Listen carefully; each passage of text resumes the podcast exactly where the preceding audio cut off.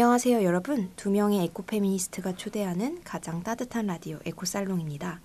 마포 FM 어플리케이션 CR을 검색해서 다운로드 하시면 앱에서도 들으실 수도 있고요. 지난 내용이 궁금하시면 팟빵이나 오디오 클립에서 에코 살롱 검색해 주시면 다시 들으실 수 있습니다. 네, 어떻게 지내셨어요, 올리브? 네, 저보다는 또 사실 드릴쌤께서 소식이 좀 많으시잖아요. 제가 최근에 드릴쌤의 창작물을 또 읽고 펑펑 운 아니 펑펑 울었다니. 아, 그러니까 감 나도 감동인데. 펑펑 울기까지 하진 않았고 음. 그건 MC였고 눈물을 도르륵 음. 눈물을 도르륵 흘렸는데 어떻게 그렇게 40페이지 안 되는 짧은 동화책인데 제가 그렇게 순식간에 몰입했는지 좀, 좀 웃겼고. 근데 아무튼 이번에 텀블땡에서 이제 펀딩을 해가지고, 어, 아이들을 위한 이제 환경과 관련된 소설? 그리고 동화? 이렇게 좀 준비하셔서 내셨는데 좀 어떠셨어요? 많이 그 준비하는 데 있어서는 좀 배송이나 이런 부분에 있어서 좀 어려우셨죠? 이제 감사하게도 많은 분들이 후원을 해주셨지만 음, 음. 그 수량이 음. 이제 감당하지 못할 정도로 많이 들어온 건 아니어가지고 음. 배송에서 그렇게 어려운 점은 없었고 그것보다는 이제 아이들을 위한 동화책을 제가 만들었잖아요. 음. 그러면서 아 이제 아이들의 시선하고 어른의 시선이 되게 다른 부분이 있구나라고 되게 많이 느꼈어요. 그러니까 예를 들면은 이제 이야기가 조금 제, 제 이야기는 좀 착한 편인데 그게 아니라 좀 생각보다 아이들은 되게 장난꾸러기 캐릭터 이런 것도 되게 좋아하거든요. 아. 근데 조금 그런 요소가 좀 부족했다든지 아. 조금 더 이거를 아이들을 위한 용어로 좀 쓸 수 없었을까라는 고민이 쓰면서 되게 많이 들더라고요. 음. 그래서 내 시선이 되게 많이 바뀌어야겠다. 아. 글을 쓰면서 약간 되게 좀 언어가 다르더라고요. 음. 은근히 약간 그런 깨달음 그게 좀 음. 어려웠어요. 그 부분이. 또 아무래도 그 책의 분량은 제한이 되어 있는데 그 안에다가 이제 입체성을 또 부여하려다 보니까 어쩔 수 없이 그 부분에서 좀 어려움도 있었을 것 같아요. 그러니까 내용이 정원사 로봇의 이야기이고 정원사 로봇이 꽃을 만나면서 그 꽃이 뭐 제- 세상에서 가장 높은 곳으로 바래다 줘라고 해서 이제 갔는데 그, 그 가면서의 여정도 조금 더 자세하게 다루면 좋을 것 같고 여러모로 저는 읽으면서 진짜 그 side story가 진짜 되게 많이 기대되는 이야기였는데 여러분들 검색창에 정원사 로봇 이야기 치시면은 나올 수 나오니까요. 지금도 혹시 볼 수가 있나요? 어떤 방법을 통해서? 아, 네. 조금 있으면 이제 아마 독립서점 같은 데 좀 보낼 어. 수도 있을 것 같아가지고 뭐 입점이 될지는 모르겠지만 아직 컨택을 안 해본 상태여서 아 그러면 아마 보실 수 있을 것 같습니다. 그 약간 오디오 콘텐츠도 준비하셨다고 하지 않았어요? 네, 그 부분에 좀 고민이 많이 들었던 게 아무래도 그림책이 눈으로 보는 거잖아요. 시각으로. 아 그러다 보니까 이제 시각장애인 분들의 경우에는 이 그림책 자체에 대한 접근성이 조금 낮을 것 같아가지고 그 장면 장면에 그 인스타 땡에 네 대체 텍스트요? 대체 텍스트, 네, 음. 대체 텍스트 같은 개념으로 이제 장면 장면 설명해주는 오디오북을 따로 넣었어요. 아 네, 약간 그런 오디오북하고 그냥 reading만 해 주는 오디오북 따로 이제 보실 수가 있습니다. 음. 근데 또 저는 이제 또 쌤은 이렇게 또 멋있는 상담을 준비하셨고 저는 이제 제가 사장님이 되어가지고 어, 아 또- 궁금해. 사업자 등록도 하고 열심히 어제 책만 다섯 권 읽었거든요. 약간 갑자기 세금 공부하고 약간 브랜드 만드는 일에 대해서 공부도 하고 음. 뭔가 그동안에 EFG 같이 좀 다른 사이드 잡을 하면서 아 내가 어떤 일을 하고 싶을까를 꿈꿨는데 이제 진짜 내가 하고 싶은 일을 본격적으로 시작을 했단 말이죠. 어, 그래서 그거를 이제 조금 더 뾰족하게 제 느낌이 나도록 살리려고 공부를 좀 많이 하고 있는 것 같아요. 그래서 지금 공부하는 단계고 앞으로 조만간 청취자분들께도 좋은 소식이 있지 않을까 이런 생각을 좀 하고 있는 단계인 것 같아요. 아무튼 아. 사장님이 됐다. 멋있습니다. 사업가. 왜요? 자리끼 스튜디오도 지금 있잖아요, 쌤도. 그러니까요. 아, 네, 올리브의 어떤 그런 진취적인 면 너무 멋있어요. 네. 어쨌든 그런 저희의 근황을 조금 얘기해봤네요. 음, 음. 예, 저희 이렇게 에코페미니스트로서 열심히 살아가고 있습니다. 예, 일하는 여성으로서 잘 살고 있습니다. 음. 네, 그러면 다음으로 넘어가서 조금은 늦었지만 꼭 한 번은 짚고 넘어가야 할 환경 뉴스를 공유하는 시간 에코슬로우 뉴스 코너입니다. 이번에는 수족관 고래에 대해서 좀 이야기를 음. 해볼까 합니다. 최근에 동물원 및 수족관의 관리에 관한 법률이라고 해서 동물원 수족관 법이라는 게 있어요. 음. 그게 이제 개정이 되면서 관람객들이 돌고래를 함부로 못 만지게 됐거든요. 아. 근데 이 법의 개정에도 불구하고 아직 한계가 좀 많다고 합니다. 음. 무엇보다 이제 돌고래 쇼와 같은 공연들 있잖아요. 이 공연은 아직 금지되지 않은 상태고 이제 새끼 고래가 높은 확률로 폐사가 된다고 해요. 음. 이거에 대한 대책도 아직 마련되지 않은 상태라고 합니다. 예를 들어서 수족관 내에서 이제 고래들을 번식시키는 것이 굉장히 좀 심각한 상황이라고 해요. 그 핫핑크 돌핀셋라는 어떤 단체가 언급한 거에 따르면 이제 수족관에서 태어난 고래의 생존율이 실질적으로 20%가 되지 않, 않는다고 해요. 음. 그러니까 예를 들어서 현재처럼 고래들을 한 공간에 사육할 경우에 문제가 굉장히 많이 발생하는데 음. 이제 수- 국내 수족관에서 제일 많은 고래 종류 중에 하나가 큰 돌고래 큰 돌고래라는 고래인데요. 음. 이 고래가 보통 5년에서 7년 안에 성적으로 성숙한 시기가 계속해서 찾아온다고 해요. 음. 그러다 보니까 계속 출산이 반복될 수밖에 없는 상황이라고 합니다. 음. 어떤 임신 중절이나 피임 같은 게 좀 어렵다고 해요. 음. 그래서 그러면 계속해서 출산이 반복되고 그 출산되나 새끼 고래 중에서 상당수가 폐사가 된다고 합니다. 음. 그래서 이 수족관 고래류 번식을 막기 위해 한 금지 조항을 마련해야 된다 이렇게 주장을 하고 있어요. 음. 그래서 아직까지 좀 많은 이제 한계가 있는 동물원 수족관 법이었고요. 음. 그래서 앞으로 이거에 대한 어떤 대책을 이제 국내 수족관들이 시급하게 좀 마련해 줬으면 좋겠다는 바랍니다. 음, 제가 최근에 그런 뉴스를 들었는데 어, 수족관 동물원 법 개정이 되면서 고래는 이제 아예 못 들여오게 한다고 개정이 된다고 제가 들었는데 혹시 맞나요? 네, 그래서 제가 좀 긍정적인 뉴스를 하나 봤는데 그 청취자분들이 그 부분도 좀 궁금해하실 것 같아요. 이번에 수족관 동물원 법 개정이 된 부분도 같이 뭔가 얘기하면 좋지 않을까. 그 부분에 있어서 제가 알기로는 돌고래 신규 전시가 이제 금지되는 걸로 알고 있고 그리고 제가 좀 인상 깊었던 부분은 그동안 이제 라쿤 카페라든지 음. 뭐 동물 막 카페 이런 거 많잖아요. 근데 이제 그런 실내 동물원 같은 실내 동물원이라나요? 그런 작은 네네네. 규모의 사업장에서 그렇게 동물을 전시하는 게 이제 앞으로 금지가 된다고 해가지고 네네네네. 이거는 되게 보관학적으로도 되게 의미가 있는 개정이어서 저는 그 부분도 되게 인상 깊었거든요. 음, 그렇게 그 올리브 말대로 이런 부- 그런 부분은 되게 좀 앞으로 계속해서 긍정적으로 음. 좀 발전시켜 나가야 하면 좋을 만 좋은 뉴스인 것 같아요. 음. 네, 어쨌든 빛과 그림자가 좀 있네요. 음, 음, 네, 음, 그렇죠. 음. 아직 한계도 좀 많이 남아 있고 음. 참이 동물에 대한 사람들의 시선이 어째 인간도 동물이 일부긴 하지만 음. 확실히 좀 많이 바뀌고 있는 것 같아요. 맞아요. 제가 대학교 다닐 때까지만 해도 이족 이렇게 높지 않았던 것 같은데 동물권에 대한 사람들의 인식이 그죠. 음. 그 이런 미디어 같이 이제 우영우 이런 것도 많이 한몫했던 것 같고 음, 그리고 요즘 Z 세대 뭐 그런 의식 변화라고 해서 또 그런 걸 끌어올리고 있잖아요 미디어에서 그런 점도 분명 히 있는 것 같고요. 이래서 미디어 무시 못한다니까. 그러니까요. 그래서 네. 옛날에는 거의 비건 하면은 약간 커밍아웃한 느낌으로 말을 했었어야 아, 맞아. 되는데 사실 나 비건이야.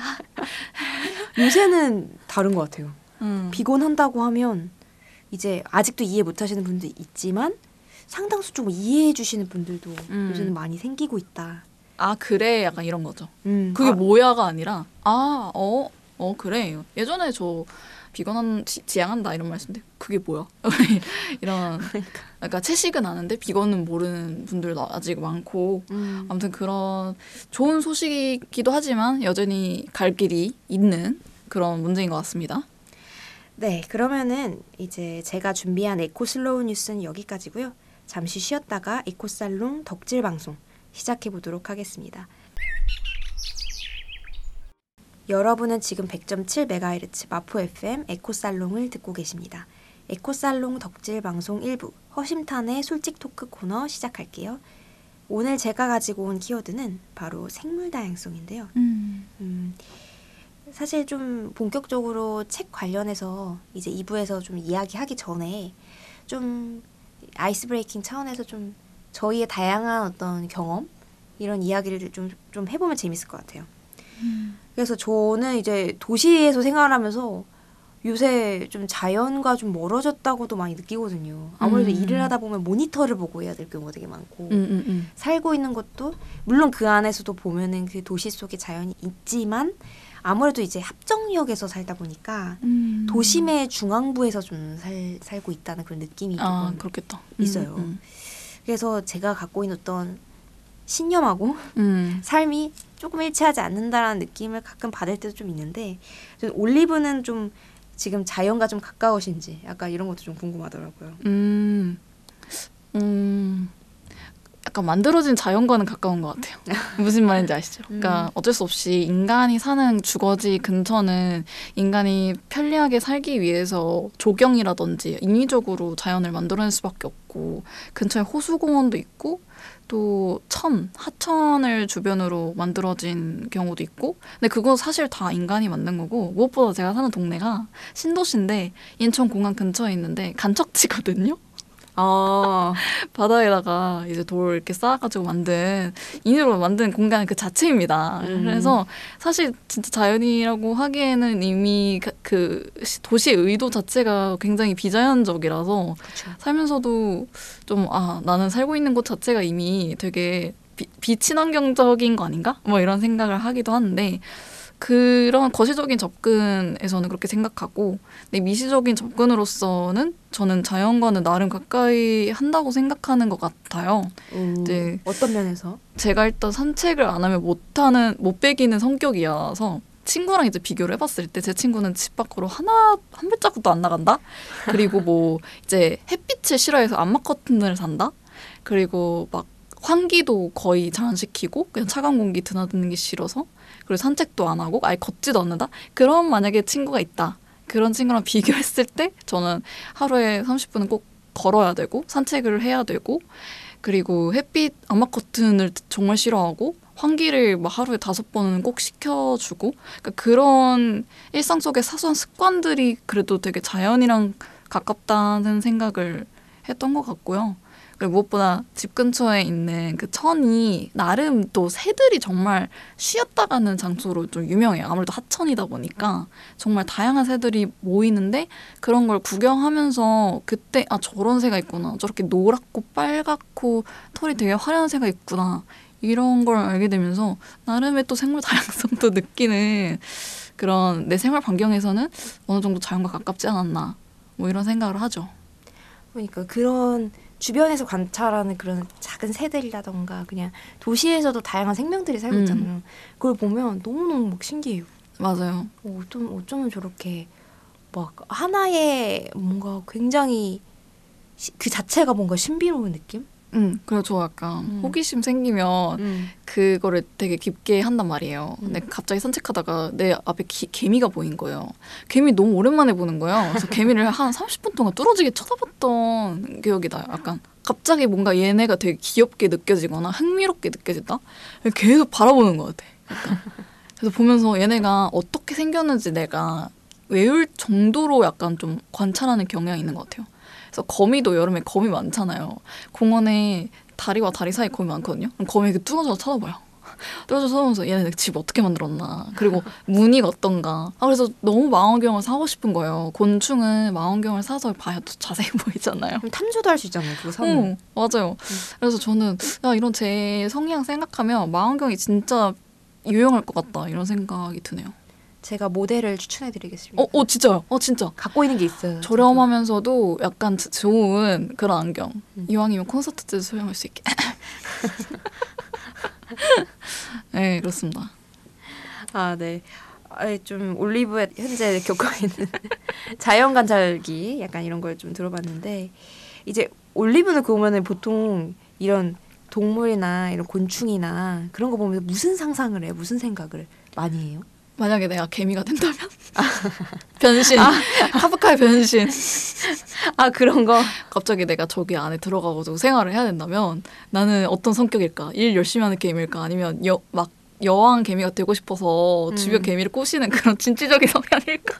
아 그 베르나르 베르 베르베르 개미 읽어봤어요?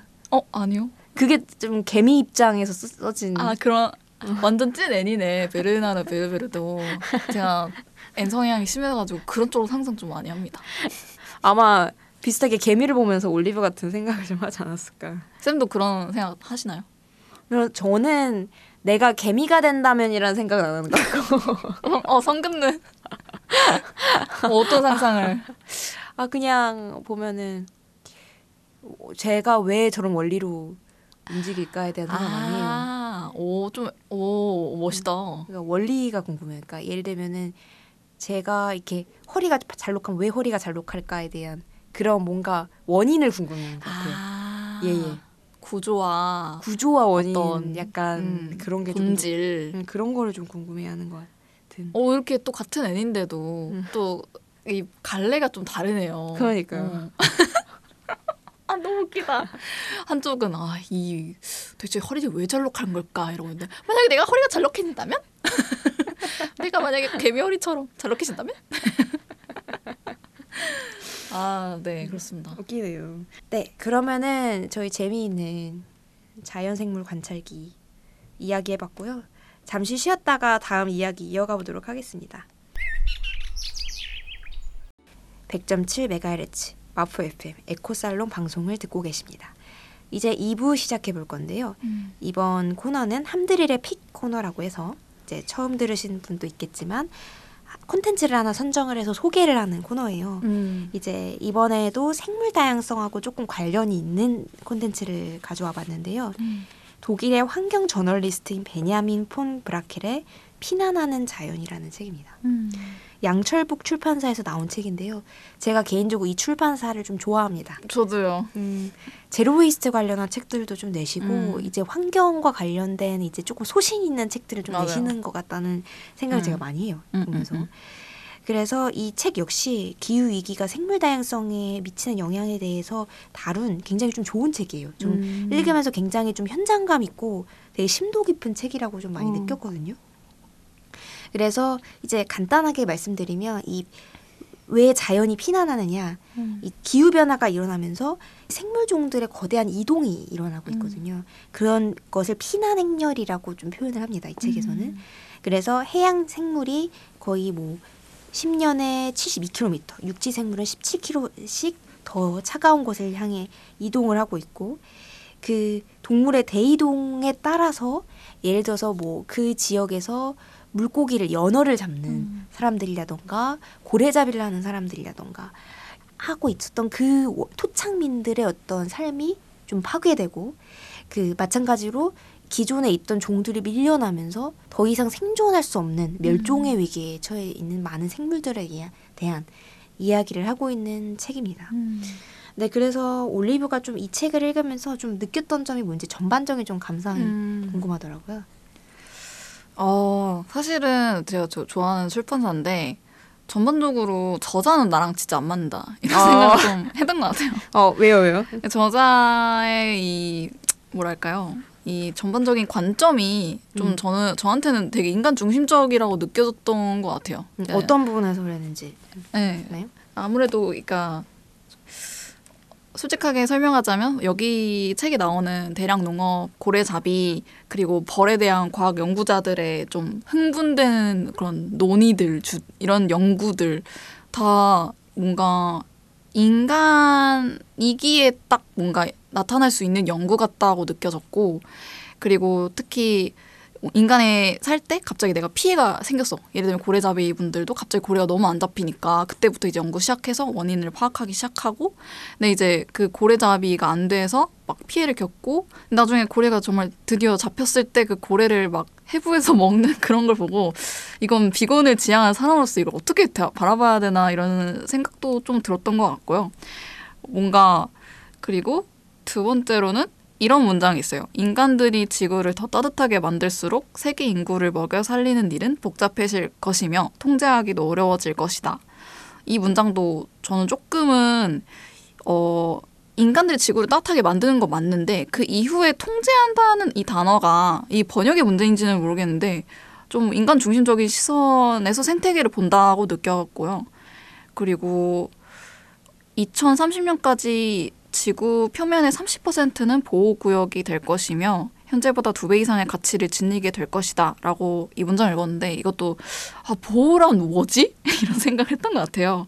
그러니까 저자가 이, 저자는 이제 더 보호해야 된다. 더 보호 구역을 늘려야 된다. 그들에게 땅을 돌려주어야 한다. 이렇게 말을 하지만 그러니까 그게 우리 입장에서는 되게 보호고 우리 입장에서는 그들에게 더 권리를 되찾아 주는 것 같지만 어디서부터 그들에게 진짜로 보호이고 어디서부터 그들의 권리가 진짜로 침해되지 않는 선인지를 좀 저는 고민을 하는 입장이다 보니까 이 부분이 좀 어려웠던 것 같아요. 자, 그 보호구역을 늘린다고 하든 어쨌든 땅은 제한되어 있잖아요. 그들 그렇죠. 입장에서. 음. 그 생태계 국립공원 엄청 큰 아프리카에 하나 있죠.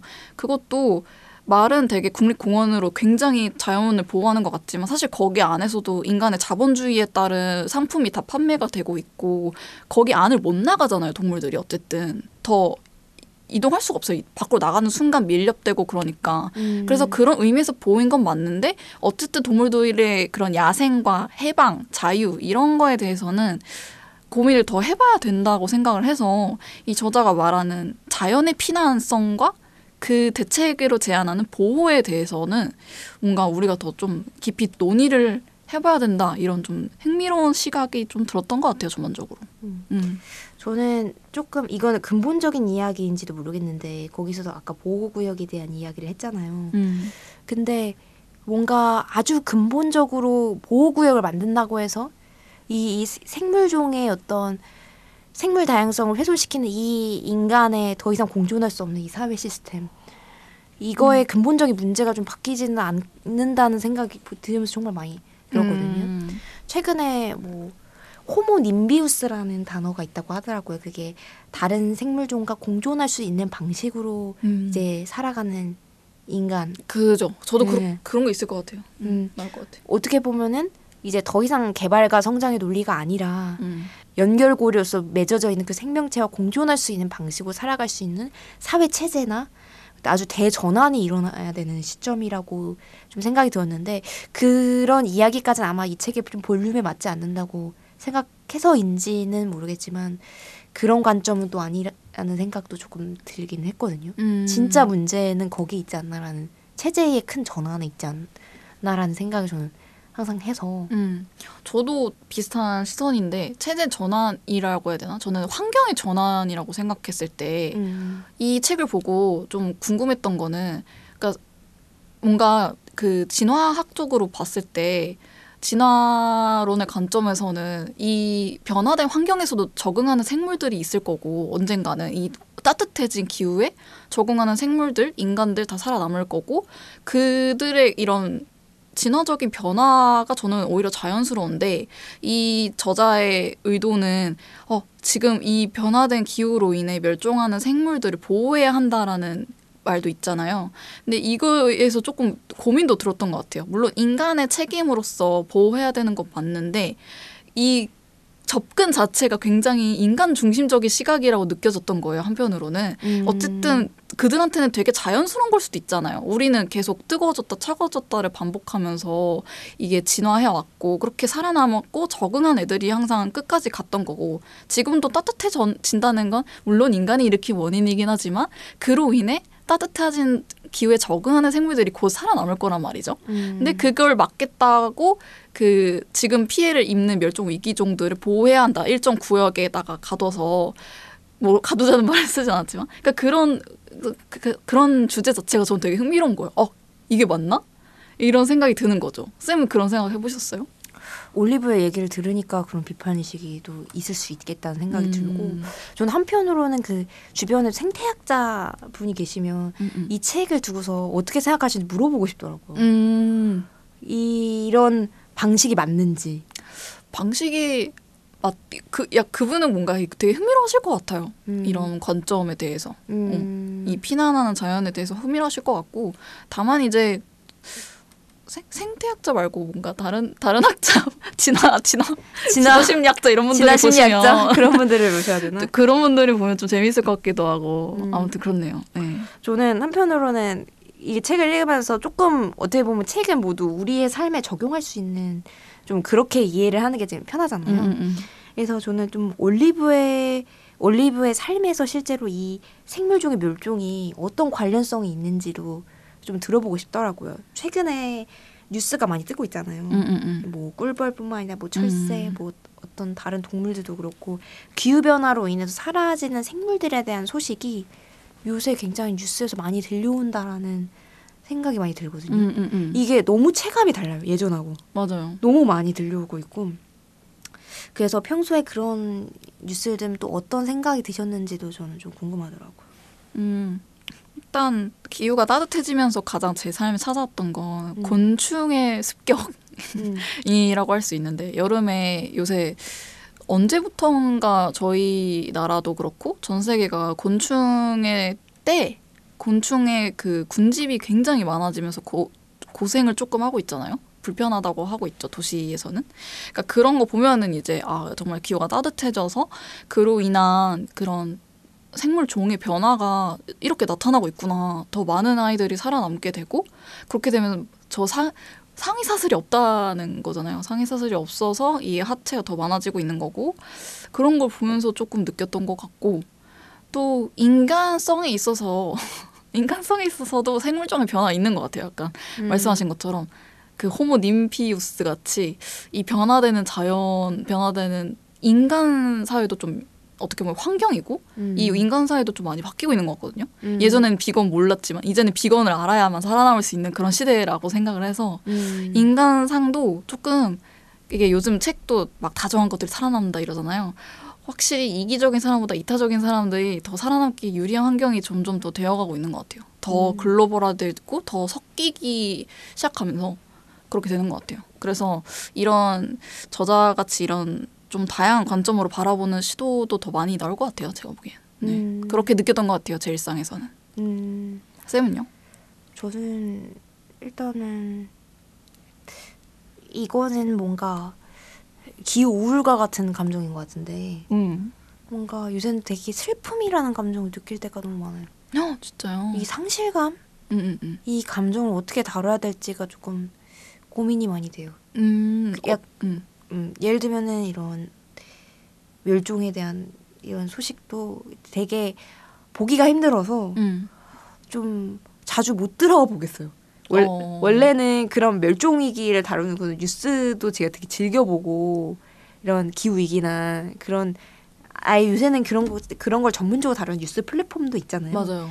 근데 요새는 막 괴로워가지고 못 들어가겠더라고. 음. 그 이 어떤 꺾이지 않는 이 마음을 어떻게 이게 가질 수 있을지 음. 좀 고민이 많이 돼요. 이 슬픔을 어떻게 받아들일 수 있을지 음. 그런 생각을 많이 해요. 그럼 약간 그 뉴스를 보고 내가 왜 슬픈지 생각을 해보면 저는 죄책감이 좀 많은 것 같아요. 그러니까 음. 쟤네들은 다 죽는데 나는 이렇게 멀쩡히 살아있고 난 심지어 여전히 막 뭘 사고 있고 그런 거. 그러니까 나는 뭐 여전히 완벽한 비건이 아니고 막 그런 거에서 나오는 것도 있을 것 같고 음. 어떤 사람은 아, 이 세상이 빨리 바뀌어야 되는데 아직도 있다고요. 이런 부분 때문에 있는 것도 같고, 그러니까 그런 지점을 음. 고민하는 것도 되게 중요할 것 같아요. 저희 같은 에코 페미니스트들에게는 음. 자기 돌봄이 정말 중요하다. 맞아요. 네, 그런 생각이 좀 드네요. 음. 다정하면 결국 이제 자기 돌봄에서 나온다라는 생각이 좀 드, 음. 들어요. 음. 네, 그래서 저희가 이제 피난하는 자연이라는 책을 읽고 들었던 다양한 감상에 대해서 조금 이야기를 해봤는데요. 이제 3부로 넘어가서 좀 이 생물 다양성에 대한 조금 더 깊은 이야기와 함께 이제 좀 다른 어떤 이야기들도 나눠보도록 하겠습니다. 100.7MHz 마프 FM 에코살롱을 듣고 계십니다. 네, 이제 3부로 넘어가서 프로불편러의 불평불만 코너를 시작하도록 하겠습니다. 음. 네, 저희가 앞서서 생물 다양성에 대한 이야기를 게- 계속 했는데 이제 박정재 서울 지리학과 교수님이 강연하신 내용 중에서 조금 같이 들었으면 좋을 만한 부분이 있어서 제가 좀 발췌를 해야 하는데요. 그거를 조금 읽어 드릴게요. 아 이게 뭐 어디서 볼 수 있는 건가요? 네, 그러니까 저도 뉴스에서 발췌를 해온 거라서 한번 좀 찾아보시면 아. 좋을 것 같습니다. 네. 음, 북아메리카와 남아메리카에서 인간의 생태계 교란과 기후 변화 두 가지 요인이 같이 작동해 명- 동물의 멸종 확률이 확연히 높았다. 과거에 그랬다는 이야기인데요. 그런데 지금 우리는 똑같은 상황에 처해 있다. 과거 사례를 보면 온도가 빠르게 오르는 상태에서는 많은 멸종이 일어났다. 식생이 변해 초식 포유류 멸종이 일어나고 그거를 먹이로 삼는 육식 포유류가 멸종하고 식물도 씨를 퍼뜨릴 수 없어 사라지게 된다. 생태계 자체가 붕괴될 수 있다. 인간도 그 영향에서 자유로울 수 없을 것이다. 어떻게든 살아남는 사람도 있겠지만 기온이 올라가면서 많은 사람들이 고통을 받을 거다. 주로 약자와 가난한 사람 가난한 나라가 그런 고통을 겪을 텐데 이는 상상하기도 싫은 비인간적인 상황이다. 그런 상황으로 가기 전에 탄소 배출 감축, 여러 자연재해에 대비를 해 모두가 잘 살 수 있는 생태계를 만드는 것이 현 세대의 책무이다. 라고 말을 해주셨거든요. 근데 읽으면서 굉장히 좀 공감이 많이 갔습니다. 이게 우리의 어떤 그 생, 생물 다양성이라고 얘기를 하면 듣, 들으면 좀 멀게 느껴질 수 있겠지만 이게 우리의 어떤 인류의 어떤 사회와 인간의 사회와 아주 밀접하게 연관이 돼 있는 유기적인 어떤 관계가 있는 그런 이야기인 것 같아요. 음. 사실은 우리 역시도 생물이니까요. 좀 그런 이야기를 좀 갖고 와봤네요. 음. 네, 어, 좀 올리브 좀 이거 들으면서 들으시 들으셨던 생각 같은 거 좀 있으세요? 약간 생물 다양성이란 말이 어렵다는 것에 저도 좀 동의를 했던 것 같아요. 음. 생물 다양성이란 말을 어떻게 하면 조금 더 그러니까 사람들이 잘 이해할 수 있을까 생각을 해보면 약간 거미줄이라고 말해야 되나? 어. 생태계는 거미줄 같다고 생각하시면 돼요. 이러면서 그러니까 뭐 여기서 봤을 때 어, 육식 포유류가 멸종하고 식물도 씨를 퍼뜨릴 수 없어 사라지게 된다. 근데 그 결과가 어쨌든 인간의 삶에도 피해가 된다라는 입장이긴 한데요. 그러니까 그런 거죠. 서로 연결돼 있음을 충분히 좀 알릴 수 있는 방법으로는 이런 웹, 웹에 같은 거미줄과 같은 그런 비유를 드는 것도 좋을 것 같고 음. 그러니까 저는 연구자들의 그 역할 중에도 그런 게 있을 것 같아요. 그러니까 이 좋은 연구를 조금 더 사람들 대중들이 잘 알아들을 수 있도록 김상욱 교수처럼 잘 과학 커뮤니케이터로서 설명하는 것도 정말 중요하겠다. 그러니까. 그래서 저도 뭐 에코살롱 하면서 좀 많이 공부하기 때문에 이걸 어떻게 청취자분들한테 조금 더 쉽게 알릴 수 있을까를 좀 잠깐 고민을 했던 것 같은데 그게 좀 저널리즘의 역할인 것 같아요. 그러니까 그죠? 전문적인 말을 조금 대중들이 알 수 있는 말로 바꾸는 거. 음 그게 좀 그런 역할인 것 같다. 그죠. 여기 뭐 문장에도 막 그런 거 있잖아요. 막 주로 약자와 가난한 나라가 기온이 올라가면서 고통을 바, 바, 받을 텐데, 그러니까 이건 되게 사실 추상적인 문장이고 거시적인 문장인데 음. 이걸 내 일상으로 가져갔을 때, 어, 너 약간 그런 거죠. 시장에 요새는 나물 반찬이 고기 반찬보다 비싸다. 이렇게 음. 말하면 "헉, 왜? 이러면 기후가 높아지니까 나물이 잘 안 나. 그러니까 이런 느낌으로 그러니까 거- 딱 와- 직관적으로 네. 우리 어머님들이 굉장히 딱 들으면 어머 너무 짜증나네 이렇게 반응할 수 있도록 그런 식으로 좀 생각을 하게 되네요. 음. 음. 또 어떤 소식이 있나요? 그리고 또 하나는 이제 트위터 아 미안합니다. 트윗땡에 대한 이야기인데요. 음, 음, 이제 그 일론 머스크가 이제 트윗땡을 인수했지 않습니까? 음. 네. 그 이후에 기후 위기를 부정하는 게시글이 급증했다는 영국 가디언 등 외신의 보도가 있어요. 그래서 이제 앞서 트위터가 4월 22일에 이제 지구의 날을 맞아서 기후 위기를 부정하는 광고를 이제 규제하겠다 라고 발표를 하면서 이제 기후 위기 행동을 축, 촉구한 바가 있었는데요. 그런데 지난 10월에 일론 머스크가 이 트윗, 트윗땡을 인수한 이후로 표현의 자유를 이유로 가짜 뉴스와 혐오 표현을 규제하는 콘텐츠 관리팀은 대량 해고했었죠. 그래서 이제 그 미국 전 대통령이었던 도널드 트럼프 같이 기후 위기가 거짓이라고 주장하는 계정도 부활시킬 것이라고 좀 이야기가 나왔는데요. 이런 걸 보면 참 많이 고민이 되는 것 같아요. 이 표현의 음. 자유가 무엇인가에 대해서 많이 고민을 하게 되는 것 같은데 어쨌든 이제 기후 위기에 대한 가짜 뉴스가 계속해서 이제 국내에서는 조금 인식이 덜한데 해외에서는 지난 수십 년간 이런 기후 위기에 대한 페이크 뉴스와 음. 와 그런 환경에 대해서 이야기한 사람과의 어떤 대립이 음. 계속되고 있었던 상황이었고 최근 2년 사이에서는 굉장히 이 기후 위기에 대한 이견차가 더더욱 급증하고 있는 상황이라고 합니다. 음. 제 생각에는 앞으로 더 급증할 것 같아요. 약간 이 기후 위기에 대해서 이제 보지 않으려고 하는 사람과 얘기하려고 하는 사람 사이의 어떤 갈등이 앞으로 좀 가속화되지 않을까라는 좀 생각도 좀 많이 드는데요. 예를 들면은 트위터 트윗땡에 이제 기후 위기를 부정하는 게시글이 이제 지난해를 보면 2015년하고 비교해 4배 가까이 많이 게재되고 있는 음, 거라고 네 배. 그러니까요. 그래, 그래도 무관심보다 낫다. 아, 아닌가? 무관심보다 어그로가 낫다. 약간 비건 모르 못 알아들은 사람보다 비건 나빠라고 한 사람이 난 더 너무 같기도 하고. 어 그러니까 근데 사람들의 관심이 많이 쏠리고 있는 건 맞는 것 같아요. 찬반 양론이 생기고 있다는 거는 그죠. 아예 무관심이 아니잖아요. 근데 걱정되는 건 그거지. 그러니까 약간 그 돈 룩업처럼 진짜 너무나도 저명한 사실 가지고 평생을 가지고 싸우느라 결국엔 멸망하는 거.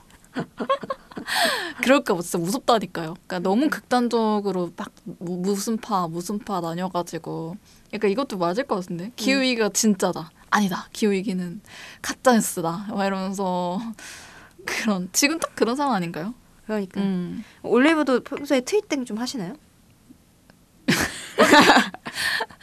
아, 약간 많이 네, 좀 좋아하죠. 정말 그 트렌드를 파악하는 데는 트윗땡만한 게 없다는 생각을 좀 하는 것 같아요. 어. 그럼 트윗땡을 하면서 좀 많이 보세요? 그런 기후 위기에 대해서 또 많이 보죠. 그리고 또 아무래도 제가 팔로우하는 사람들이 그런 쪽이다 보니까 왜 비슷한 사람들끼리 닮는다잖아요. 그래서 좀 위험한 것도 있는데 그래서 저도 제가 주로 본 뉴스들이 다 기후 위기를 어느 정도 생각하는 사람들이 다 갖고 오는 뉴스여가지고 그래서 저한테 되게 유용한 일감도 돼요. 어. 일에 관한 아이디어를 얻을 수 있는 창구인 거죠 어떻게 보면 뉴스도 막 어, 나오니까. 네. 그러면은 그 기후 위기에 대한 좀 이야기 야, 에, 여기서 말했던 것처럼 기후 위기 좀 부정한다던가 뭔가 이렇게 부, 그런 식으로 이야기하는 사람의 피드도 좀 본 적 있나요? 어 많이 보죠. 음. 트윗땡은 특히나 그런 게 더 활발하지 않나요? 약간 좀 진짜 싸우자. 약간 이런 분위기잖아요. 인스타그램 같은 경우는 약간 아 나 이렇게 잘 살아 이런 거면 트윗땡은 누가 더 바보 같은 말을 더 잘하나 이런 느낌이라고.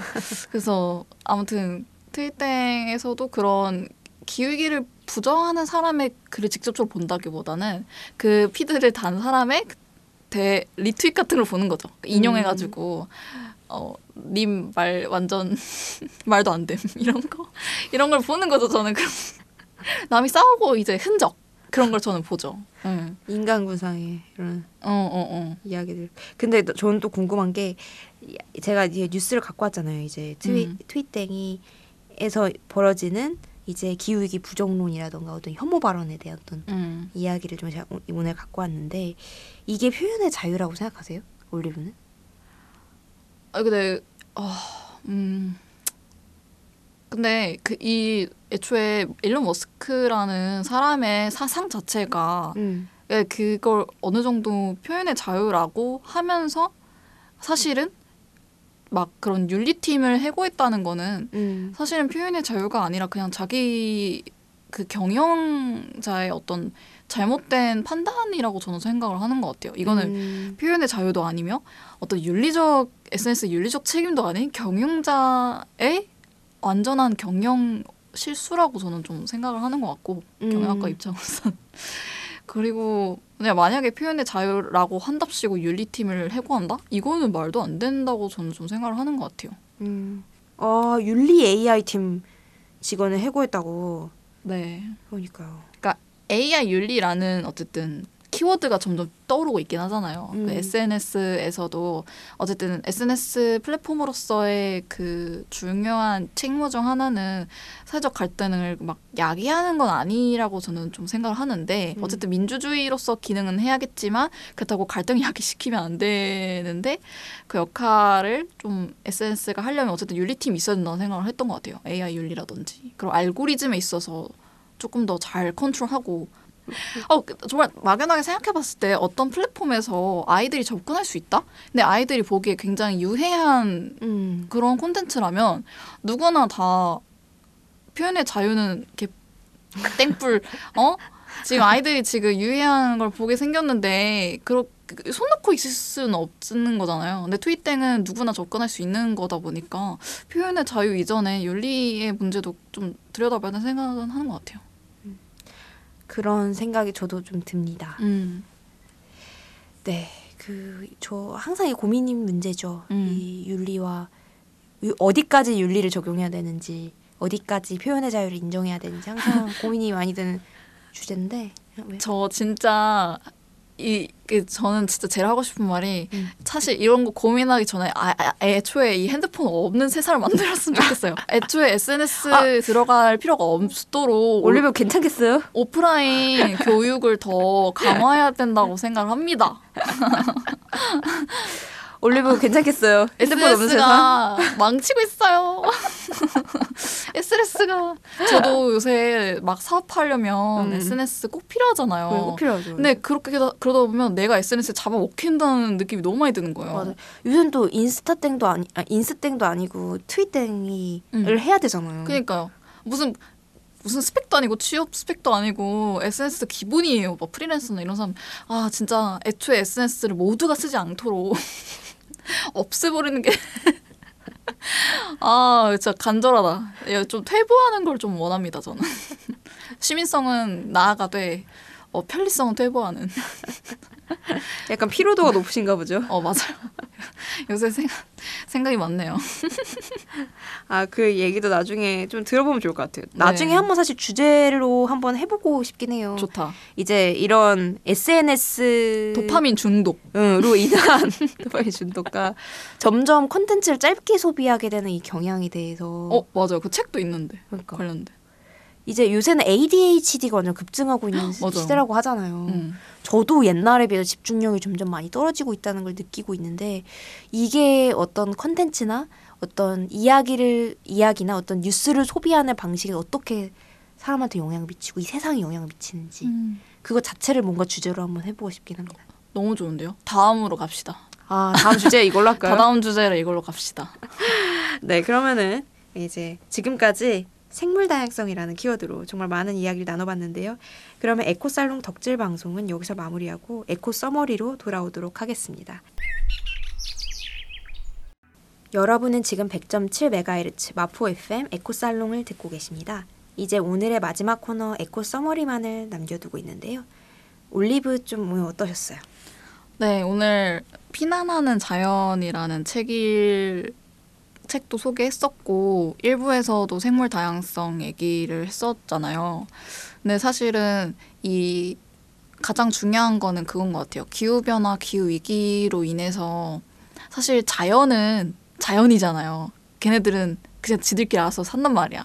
근데 우리가 에코 페미니즘을 이야기하는 이유는 어쨌든 더 이 사회에 소외되는 사람들이 있고 이제 이 기후 위기로 인해 취약 계층이 피해를 받는 걸 우리가 계속해서 지각을 하고 그걸 위해서 우리가 더 어떻게 해야 되는가를 고민하는 사람들이라서 이 에코살롱을 지금까지도 하고 있, 있으니까 이 책을 읽으면서 저는 그런 생각을 좀 했던 것 같아요. 그러니까 생물 다양성이라는 것도 결국 이 피난하는 생물학적 지표들도 결국에는 아 우리 인간과 깊게 연결되어 있다라는 걸 에코살롱에서 좀 전달하고 싶었고 이 책에서는 사실 그렇게 막 인간과 다 연결되어 있어라고 막 엄청 영, 막 말하진 않아요. 어, 워낙 이제 저자가 저널리스트기도 하고 좀 생물학에 더 초점을 맞춰서 얘기했지만 이 에코살롱이랑 같이 들으시면서 이 책 한번 읽어보시면 좀 그런 부분에서 고민하는데 좀 도움이 되지 않을까 싶어요. 우리가 이 더 따뜻해지는 기후에서 어떤 일들이 일어나고 있고 그 일을 겪는 한 사람이 할 수 있는 일은 무엇일까? 내 일상에서 생물 다양성을 어떻게 하면 내 아이들과 주변 사람들에게 전하고 그 생물 다양성을 위해서 내가 할 수 있는 일은 무엇일까? 이런 얘기를 한, 한번 또 이 연결선, 연장선으로 얘기하면 좋겠다는 생각이 드네요. 음, 잘 오늘 너무 좋았습니다. 네.